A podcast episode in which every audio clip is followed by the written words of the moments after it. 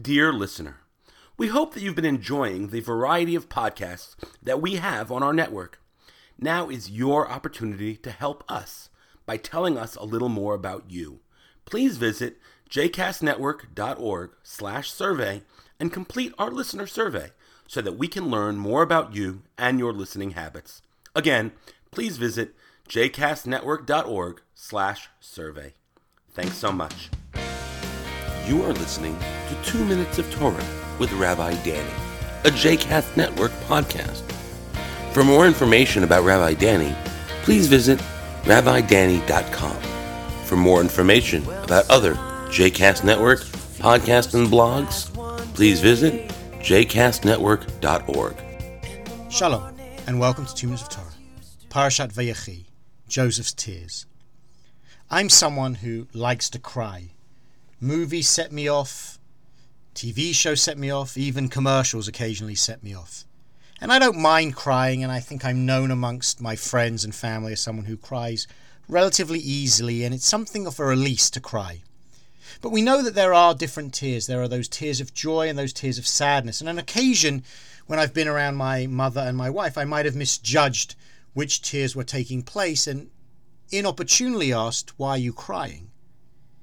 The person in our Torah that we might want to ask the question, Why are you crying? is Joseph.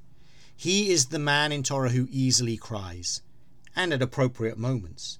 Last week, at the reunion with his brothers, he wept the text uses that word three times.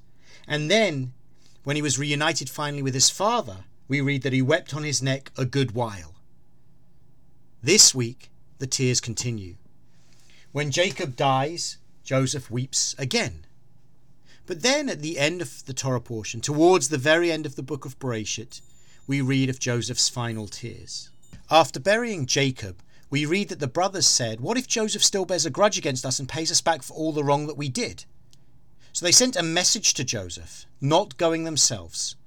And in the message they said, Before his death, your father left this instruction So shall you say to Joseph, Forgive, I urge you, the offence and guilt of your brothers who treated you so harshly. Therefore, please forgive the offence of the servants of the God of your father. And we read that Joseph was in tears as they spoke to him. We don't have any account in our Torah that Jacob actually conveyed this message.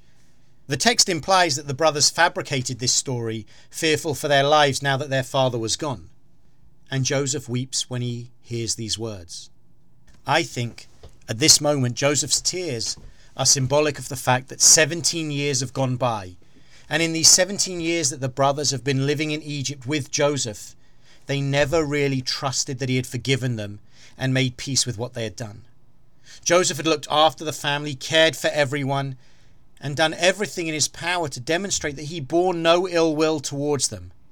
And yet still the brothers did not fully trust him. For me, in some way, these tears are the most painful. Because after 17 years, Joseph had thought that his brothers and he had been truly reunited and that the family had been reformed. But in these tears, he recognized and realized that they still did not trust him, that there was still a break between them. But for us, the consolation comes at the very end. As Joseph dies, it is his brothers who are there with him.